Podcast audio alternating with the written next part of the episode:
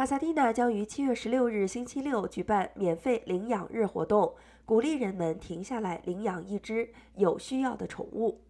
在免费领养日，所有被领养的动物都将免除领养费。该活动将于上午十点至下午两点举行，活动无需预约。上个月在帕萨蒂娜举行的免费领养日活动中，共有六十八只动物被领养，包括十二只狗、五十三只猫和其他的动物。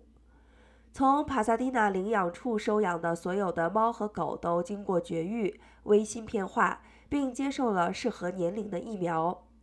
被领养的动物将获得兽医的免费健康检查，领养者也将获得一个包含有关如何照顾宠物的数据包。该活动向任何希望领养宠物的城市居民开放。